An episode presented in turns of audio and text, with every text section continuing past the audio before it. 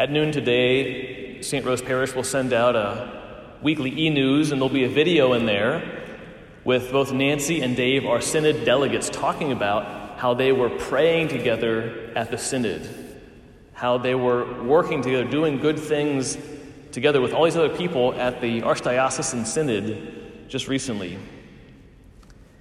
But now, reading the gospel here about doing things in secret, maybe I should just cancel that whole email.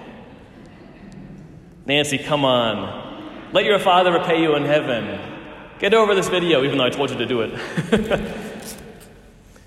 you know, right before this gospel in Matthew 6 comes Matthew 5, where Jesus says, You are the light of the world. A city set on a hill cannot be hidden. You don't light a, a candle and put it beneath a basket. Let your light shine before others, that they may see your good works and glorify the Heavenly Father.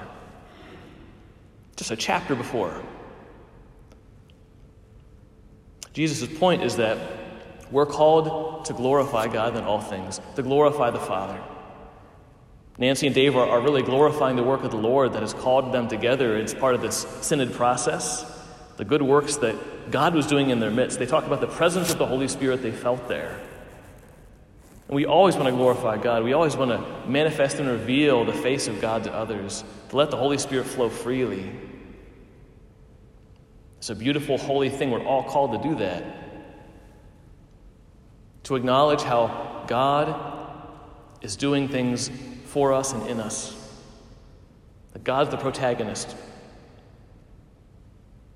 But when it comes to our personal righteousness, and Jesus here does not at all tell us, he does not tell us not to do works of righteousness, does not tell us not to do righteous deeds, not to pray, not to fast, not to give alms.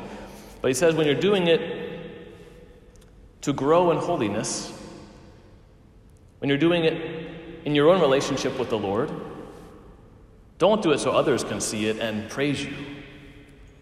Others might see it, but keep it hidden. Others might notice, but don't try to make it noticed because your Father sees everything and He will repay you. So, if we're doing things like prayer and fasting and alms giving for God, here's the things I'm doing for God. Yes, we, in all humility, we keep that humble and secret. Although God may even call us to share that with a friend to help them.